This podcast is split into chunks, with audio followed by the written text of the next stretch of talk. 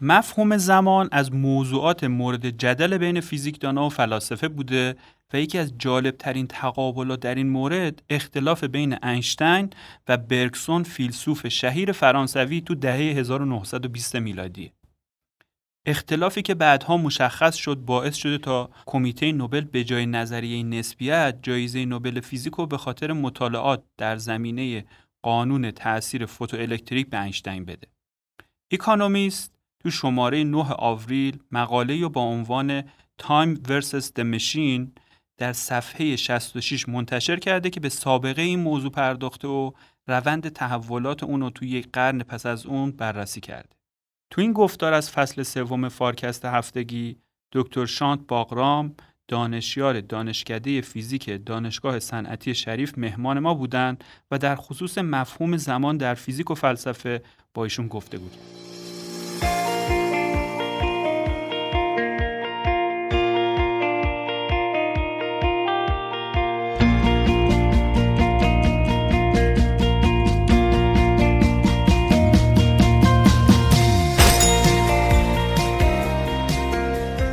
آقای دکتر باغرام عزیز سلام. از اینکه دعوت فارکست رو قبول کردید و تو این گفتگو شرکت کردید بسیار ممنونم. سلام عرض می کنم خدمت شما و شنوندگان محترم. باعث خوشبختی که در خدمت شما هستم. اکانومیست تو بخش فرهنگ یا اون بخش کالچر شماره 9 آوریل یه مقاله رو منتشر کرده که به جدل بین اینشتین و برگسون در مورد مفهوم زمان پرداخت. نکته جالب توجه اون که برگسون به دلیل اختلافی که انگار اون تون زمان با اینشتین پیدا می‌کنه کمیته اعطای جایزه نوبل رو می‌تونه متقاعد کنه که جایزه نوبل فیزیک رو به جای اینکه به خاطر نظریه نسبیت به اینشتین بدن میان اونو به خاطر یه موضوع دیگه قانون تاثیر فوتوالکتریک بهشون میدن. این اختلاف بر سر چی بوده؟ خب بسیار عالی. اگر اجازه بدین قبل از اینکه به جایزه نوبل اینشتین بپردازیم کمی در مورد هنری لوی برکسون صحبت بکنیم. چون طرف مقابل اینشتین هست و اینشتین رو کم و بیش همه می‌شناسن داستانش رو ولی این فیلسوف معروف فرانسوی داستانش از کجا شروع میشه؟ ایشون متولد 1859 هستن و تحصیلات آکادمیک فلسفه رو در اکول نورمال سوپریور داشتن. و طبیعی بوده اون موقع که افرادی که رشته فلسفه رو به اتمام میرسونن به عنوان استاد دبیرستان شروع به کار می‌کنن به عنوان معلم. بعد از مدتی ایشون میرن به کالج دو فرانس و استاد فلسفه میشن و در مدت بسیار کوتاهی بسیار معروف میشن. و صحبت این بوده که در اون زمان سخنرانی های عمومی ایشون بسیار مورد طرفدار بوده. و همه کس شرکت می‌کردن در این سخنرانی به جز فیلسوفان و همکارانی که باید در اون جلسه می بودن. در نتیجه از یک نگاهی برکسون در آن زمان و در پاریس فرد شناخته شده و مهمی هست. از طرف دیگه اینکه چه داستان چه چیزی هست و چرا بر سر زمان مسئله داشتن اینکه تئوری نسبیت انیشتین ایده هایی در مورد اینکه زمان چه هست داشته و وجود داشته ولی برکسون هم از نظر فلسفی ایده هایی در مورد زمان داره. و اینکه ایده های برکسون در مورد زمان رو متوجه بشیم باید کمی برگردیم و به ایده های امانوئل کانت رجوع بکنیم. کانت فیلسوفی بوده که به شدت تحت تاثیر آثار نیوتون بوده و نیوتون فیزیکی رو تعریف کرده بوده که بر اساس مفهوم فضا و زمان مطلق بوده. کانت فکر می‌کرده که می‌تونه فلسفهش رو بر اساس فیزیک نیوتون شروع بکنه. و سوالی که براش پیش آمده اینه که نقش اراده آزاد در کجاست؟ به خاطر اینکه علم و فیزیک داره میره به سمت تعینگرایی میره به سمت دترمینیسم و اگر همه اتفاقات پشت سر هم و به صورت علی داره اتفاق میفته نقش انسان در کجاست؟ خب باید دقت بکنیم که برکسون یه جورایی وامدار این سوال و این ایده است از زمان کانت و براش مهمه که به این پرسش پاسخ بده. همزمان شده زندگیش با رویداد نسبیت در فیزیک. حالا اختلاف داستان. اختلاف داستان اینه که در نسبیت زمان مفهوم جدیدی رو پیدا می‌کنه و کاملا وصل میشه به مفهوم اندازهگیری. وقتی به مفهوم اندازهگیری ربط پیدا می‌کنه شما اون تصویر فضا و زمان مطلق نیوتونی رو ندارین و زمان سنجش زمان ها نسبی میشه. به این معنا که هر ناظری می‌تونه برای هر رویدادی همزمانی رو ببینه یا نبینه. ولی داستان رویدادهای علی هنوز باقی هست و همه اتفاقات در یک نقطه اتفاق میفته یک رویداد به معنی اینکه یک زمان و یک مکان برای اون در نظر گرفتید. این ایده ای هست که در نسبیت اینشتین وجود داره. یه جور ادامه داستان فیزیک نیوتونیه و به خاطر ثابت بودن سرعت نور این داستان نسبی بودن همزمانی وجود داره. ولی رویدادهای موضعی و پشت سر هم در فیزیک نسبیت اینشتینی هست. خب برکسون اختلافش چیه؟ مسئله کانت رو می‌خواد حل کنه. مسئله اراده آزاد و اینکه اگر این دترمینیسم این تعینگرایی رو می‌خواین ادامه بدین نقش انسان چه چیزی خواهد بود؟ برای همینه که این استمرار در زمان رو تعریف می‌کنه به اسم دیوریشن و این رو ربط میده به مفهومی که از نظر روانشناسی برای ما آشنا هست. شما در یک جمعی که بسیار به شما خوش میگذره سرعت زمان بسیار سریع میگذره و در یک جمع دیگه ای که هستین بسیار طولانی میشه. ممکنه شما جایی نشسته باشین و شروع بکنید فکر کردن در مورد کودکی خودتون در مورد دوران نوجوانی و این جلو و عقب رفتن زمان رو در ذهنتون دارین و اون اتفاقی که در فیزیک اینشتینی میفته برای برکسون قابل قبول نیست. آقای دکتر باغرام اختلاف بر سر مفهوم زمان رو تا حدود خیلی زیادی فرمودید اما اون داستان جایزه نوبل فکر کنم که باقی موند. بله بسیار ممنونم. این هم داستان جالبی داره. کمیته جایزه نوبل در این صده گذشته همیشه یک اصلی رو داشته که به موفقیت هایی در علم فیزیک جایزه نوبل رو اعطا می‌کنه که به صورت تجربی این نظریه ها تایید شده باشن. این نکته خیلی مهمیه و باید خاطر نشان بکنیم که نظریه نسبیت خاص و نسبیت عام با اینکه تاییدهایی شده بوده مثل مسئله که ادینگتون همگرایی گرانشی رو دیده بوده ولی برای جامعه فیزیک خیلی مشخص نبوده که این نظریه به صورت کامل تایید تجربی شده. و اسامی هست مثل فیزیکدانی به اسم فیلیپ لنارد یا کارل ویلهم اوسین که در اسناد معلوم هست که این افراد مخالف بودن که نظریه نسبیت جایزه رو بگیره و ترجیح دادن که این جایزه رو بر اثر فوتو الکتریک به اینشتین بدن چون این اثر در آزمایشگاه تایید رصدی شده. نکته جالب اینه که به نظر می‌رسه که صحبتها و سمینارهای برکسون هم کم تاثیر نبوده. ولی همه داستان به ایشون بر نمیگرده و جامعه فیزیک این تشخیص رو داده جالب اینه که بیش از 100 سال گذشته و تاییدهای تجربی بسیار زیادی برای نظریه نسبیت چه خاص و چه آن وجود داره و اگر اینشتین می بود حتما جایزه دوم نوبل رو می گرفت. استنباط من از اون توضیحاتی که در مورد مفهوم زمان دادید اینه که ما یک مفهوم عینی و objective از زمان داریم که مبتنی بر اون فضا زمان اون space time و اینشتین بر اساس اون یافته های علم فیزیک انگار قائل به اون بوده و از طرف مقابل یک مفهوم ذهنی و subjective هم از زمان داریم که اون انگار مبتنی بر همون بحث duration یا من دیدم بعضی جایی اینو ترجمهش کردن به زمان زیسته یا دیرند که برکسون انگار طرفدار اون بوده و اون بیشتر یه ریشه فلسفی و روانشناختی داره که شما اتفاقا بهش اشاره کردید. با توجه به اینکه این درک این مفاهیم برای افراد غیر متخصصی مثل من یه مقداری دشواره میشه خواهش کنم که با استفاده از یه سری مثالای ساده و ملموستر اینو برای ما بیشتر روشن کنین. بله خواهش می‌کنم. همینطور که گفتین به نظر می‌رسه که زمان در نسبیت انیشتینی مفهوم تجربی و objective داره و به اندازه‌گیری ربط داره. اجازه بدین در این قسمت یک مثالی رو خدمت شما عرض کنم. ببینید از دید نیوتون زمانها ساعتها مطلقن. یعنی اگر همه افراد ساعت پنج رو دارن می‌بینن جنابعالی که در فاصله یک متری نشستین و فردی که در فاصله 300 هزار کیلومتری ساعتش ساعت پنج رو نشون میده. ولی اتفاق مهم در نسبیت که ساده باشه و بشه توضیح داد اینه که سرعت نور سرعت ثابتیه. و فرض کنید که من و شما بخوایم ساعتها رو همزمان بکنیم. چطور این کار رو می‌تونیم انجام بدیم؟ هیچ راهی جز ارسال سیگنال نوری نداریم. و فرض کنید که شما در فاصله 300 هزار کیلومتری هستید. در من باید یک پالس نوری رو ارسال بکنم؟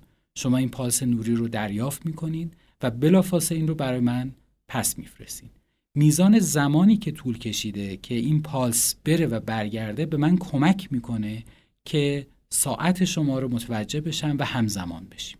حالا فرض بفرمایید که شما یا هر فرد دیگه با یک سرعت ثابتی حرکت بکنه. در اینچه زمان ارسال و زمان برگشت نور یکسان نخواهد بود و مسئله همزمانی به هم می‌خوره. این نسبی بودن در نظریه انیشتین به این معناست که مسئله همزمانی ساعتهای مطلق نیوتونی وجود نداره و شما برای اینکه ساعتها رو همزمان بکنید باید پالس بفرستین و سرعت پالس بینهایت نیست. این همه داستانیه که در نظریه نسبیت انیشتین وجود داره. اما مفهوم subjective زمان و ایده برگسون اجازه بدین یک مثال جالبی رو خدمتون عرض بکنم. می‌دونیم که برکسون ارتباط فامیلی داشته با مارسل پروست معروف نویسنده فرانسوی که کتابی داره به اسم جستجوی زمان از دست رفته. فرانسوی علا شخش دو توم پردو زمانی که از دست رفته. خب و ارتباط فامیلی هم با هم داشتن. این داستان پروست نمونه بسیار زیبایی است از اون چیزی که برکسون در ذهن داره. داستان به این ترتیب شروع میشه که نویسنده که خودش راوی هست در یکی از روزها یکی از این بیسکویت های معروف فرانسوی به اسم مادلین رو می‌خوره.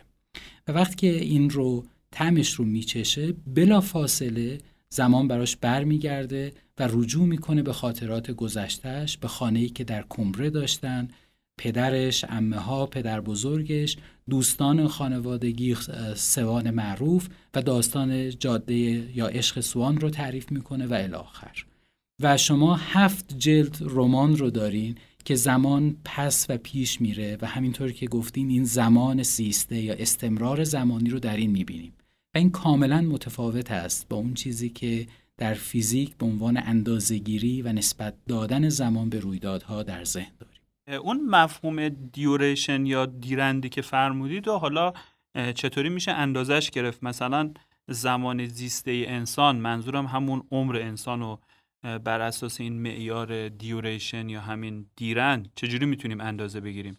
طبعا منطبق بر اون مفهوم عینی زمان نیست. مثلا دو نفری که چل سالشونه که این معیار بر اساس اون حرکت و گردش زمین مفهوم شده زمان زیسته متفاوتی و بر اساس اون حالات خداگاه و درونی خودشون دارن. میشه اینم اندازش گرفت؟ سوال خیلی جالبیه خیلی هوشمندان است. ببینید تو این مقاله که اکونومیست هم در موردش صحبت کرده یه لغتی هست به اسم لغت دو فرهنگ یا تو کالچرز به نظر می‌رسه که از ظهور علم مدرن در قرن 17 هم و 18 هم یک جدا افتادگی بین مفاهیم فلسفی و علم تجربی اتفاق افتاده و یکی از ویژگی های جالب علم تجربی همین اندازهگیری است که شما میفرمایین و در سوال شما هست و شما دارین تاکید می‌کنید که آیا میشه مفاهیم روانشناختی رو مفاهیمی که subjective ن مفاهیمی که احساسی رو اندازهگیری بکنین؟ شبیه اینه که شما یک scientist هستین و می‌خواین این مسئله رو بررسی بکنید سوال خیلی خوب و سختیه و معناداره که به نظر می‌رسه یک عده از دانشمندان علاقه علاقمند شدن به مفهوم عصب شناسی به نوروساینس و شروع به اندازه‌گیری هایی که آنچه که در مغز ما داره اتفاق میفته شاید این بحثا ایده هایی باشه برای این دسته از دانشمندان علوم تجربی. اگر نه اگر اون تو, تو کالچر رو قبول داشته باشین خب این مفاهیم قابل اندازگیری نیستن. هر کسی یه احساسی از زمان گذشته از خاطراتش از حافظش داره. اگه چنین مفهوم ذهنی و از زمان بپذیریم علم فیزیک و اون یافته های فیزیکی به نظرم یه جورایی انگار به طور کلی زیر سوال میرن. دیدگاه بقیه فیزیکدانا نسبت به این نظریه زمان برکسون چیه؟ جواب اول اینه که خب فیزیکدانا قبول نخواهند کرد که اون کاری که دارن انجام میدن و فکر می‌کنن روشی که پیش گرفتن روش اشتباهیه. در نتیجه این مخالفت می‌تونه وجود داشته باشه. در حالی که اولین و سختترین مخالفت رو نف یک فیزیکدان بلکه فیلسوف برتراند راسل انجام داده و در این کتاب معروفش تاریخ فلسفه غرب یک فصلی در مورد برکسون داره و میگه که ایشون یکی از فیلسوف های عقل گریز هستن. ولی داستان به این سادگی نیست به خاطر اینکه هنوز سوالاتی در مورد فضا و زمان وجود داره به علاوه اینکه ما در قرن بیستم با مکانیک کوانتومی هم مواجه شدیم و این مکانیک کوانتومی داستان این دترمینیسم و تعین رو هم کمی دچار مسئله کرده به خاطر ماهیت احتمالی که در این نظریه وجود داره. در نتیجه افرادی هستند که فکر می‌کنن که از ایده های برکسون که ایده هایی در مورد علم تجربی نیست ولی میشه الهام گرفت و فکر کرد و راه های جدیدی رو پیش گرفت. نظریه کوانتوم فیزیکی اشاره کردید و تا اونجایی که حداقل من می‌دونم انگار اینشتین هم قبولش نداشته. آیا به روشن شدن مفهوم زمان و این جدل فیزیکدانا و فلاسفه کمکی کرده؟ بیشتر به سمت اینشتین کمک کرده یا برکسون؟ سوال جالبیه و گزاره جالبی رو گفتین. شاید ابتدا این نکته رو روشن بکنم که خب خود انیشتین یکی از پیشگامان نظریه کوانتومی هست. اصلا جایزه فوتو نوبل و فوتو الکتریک رو که اشاره کردین یک پدیده کوانتومیه. یعنی انیشتین این رو کشف کرده و جزو یکی از پیشگامانه. ولی اینشتین یکی از این فیزیکدانان مهمی بوده که پیشفرزهای فلسفی رو همراه خودش داشته و این داستان عدم تعین و این ویژگی احتمالی بودن این نظریه رو خیلی دوست نداشته و بحثای خیلی معروفی هست بین بور و انیشتین که نشون میده که چه چیزی انیشتین رو داره نگران می‌کنه. این به معنی این نیست که کوانتوم رو قبول نداشته. بلکه با یه تفسیر و نتایج اون نظریه مشکل داشته. یکی از کارهای مهمی که در دهه سی میلادی انجام میده برای تست نظریه کوانتوم که به اسم پارادوکس آر معروف است انشتین، پودولسکی و روزن خودش یک دریچه شده برای ارتباطات کوانتومی که الان موضوع داغ روز هست. در اینچه سوال خیلی جالبی بود. ولی اینکه آیا کمک کرده نظریه کوانتوم به این بحث برکسون و انیشتین شاید میشه گفت که یک دریچه جدیدی باز کرده با وجود کوانتوم و بعد داستان گرانش کوانتومی که بعدا صحبت خواهیم کرد. که فیزیکدانانی مثل روولی رو بر اون داشته که در مورد برکسون حرف بزنن و بگن که میشه اینها رو دوباره فکر کرد در موردشون. حالا اگر اجازه بدین یه برگشتی داشته باشیم به این داستان نیوتون و کانت که داستان رو از اونجا شروع کردیم. اگر خاطرتون باشه فضا و زمان مفاهیم بسیار مهمی بودن که وارد بحث‌های فلسفی شدن.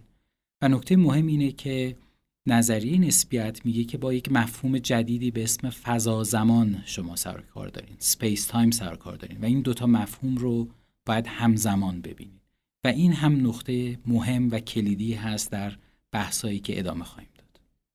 آقای دکتر باغرام به عنوان آخرین سوال اگه به قول خیلی از فیزیکدانای معاصر مثلا حتی همین فیزیکدان ایرانی برجسته نیما ارکانی حامد space time is doomed یا اینکه فضا زمان محکوم به فناست موضوعیت داشته باشه و درست باشه پس اصلا فیزیک درباره چیه؟ اصلا فراتر از اون. علیت یا اون causality که اساس خیلی از این علوم طبیعی و انسانی و بر اساس اون توالی زمانیه چه مفهومی پیدا می‌کنه؟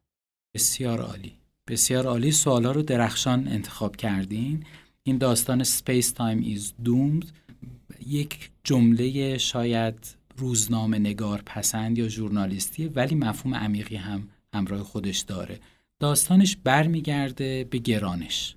به خاطر اینکه کشف بعدی انیشتین بعد از نسبیت خاص نسبیت عامه که فضا زمان ربط داره به مفهوم گرانش و گرانش چیزی نیست جز خمش فضا زمان. این یک طرف داستان طرف دیگر داستان نظریه کوانتومیه که همه نیروهای طبیعی به جز گرانش مثل الکترومغناطیس مثل هسته ضعیف و هسته قوی کوانتومی خب هدف نهایی فیزیکدانان نظری پیدا کردن نظریه گرانش کوانتومیه. و نظریه گرانش کوانتومی چون گرانش همون فضا زمان هست معنیش اینه که شما باید دریافتتون رو از مفاهیم فضا و زمان عوض بکنید. و چیزی شبیه اینه که space time doomed به خاطر اینکه می‌خواین گرانش رو کوانتومی بکنید. و این فکر می‌کنم که پایان بندی جالبی هست به این داستان برگسون و اینشتین به این معنا که هنوز اینکه فضا و زمان چه چیزی هست سوالیه که هم برای فلاسفه وجود داره و هم برای فیزیک دانه اما در مورد سوال علیتی که گفتین علیت هم معنای مشخصی داره در فیزیک. به این معنا که وقتی در نسبیت خاص در مورد علیت حرف می‌زنیم معنیش اینه که یک رویدادی در مخروط نوری آینده یک رویداد دیگر باشد. این نشون میده که قابل اندازهگیری قابل محاسبه است و علیت مفهوم دقیقی رو داره.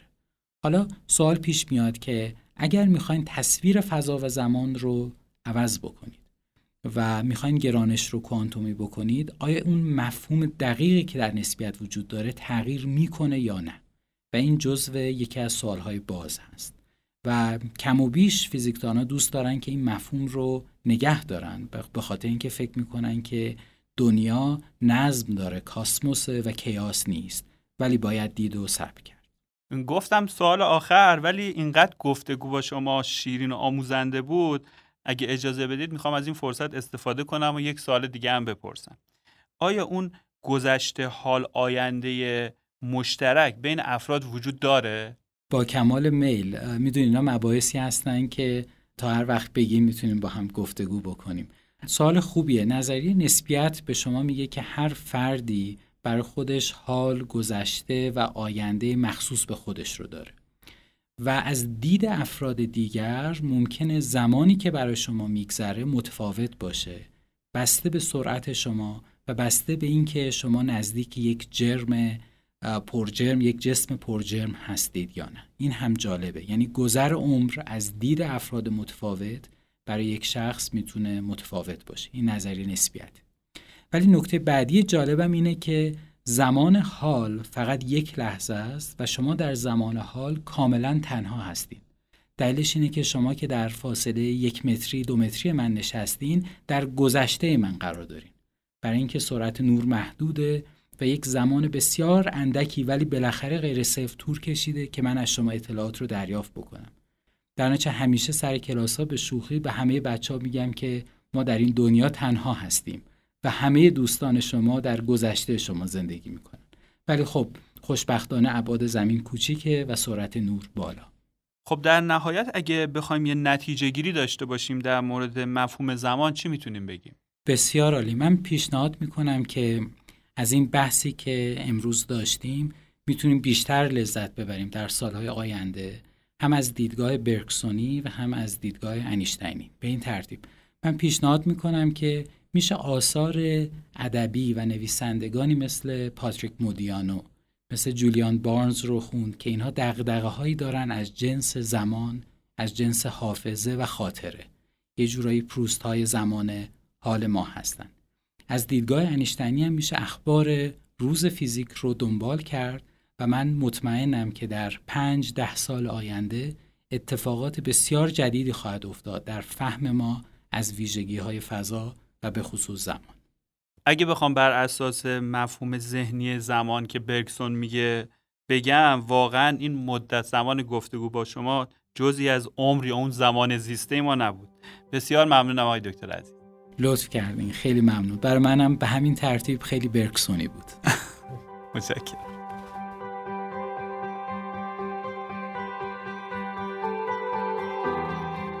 از اینکه تا پایان این گفتگو با ما همراه بودید بسیار ممنونم. فارکست با طراحی و برنامه ریزی شرکت مشاور مدیریت رهنمان در استودیو دانشگو تولید میشه و شما می‌تونید اپیزودهای ما رو در پلتفرم های پادگیر مثل کست باکس، گوگل پادکست و اپل پادکست بشنوید. حمایت شما از ما در شبکه های اجتماعی مثل لینکدین و اینستاگرام واقعا دلگرم کننده است. من محمد امین نادریان هستم و روزهای خوب و خوشی رو براتون آرزو می‌کنم. خدا حافظ.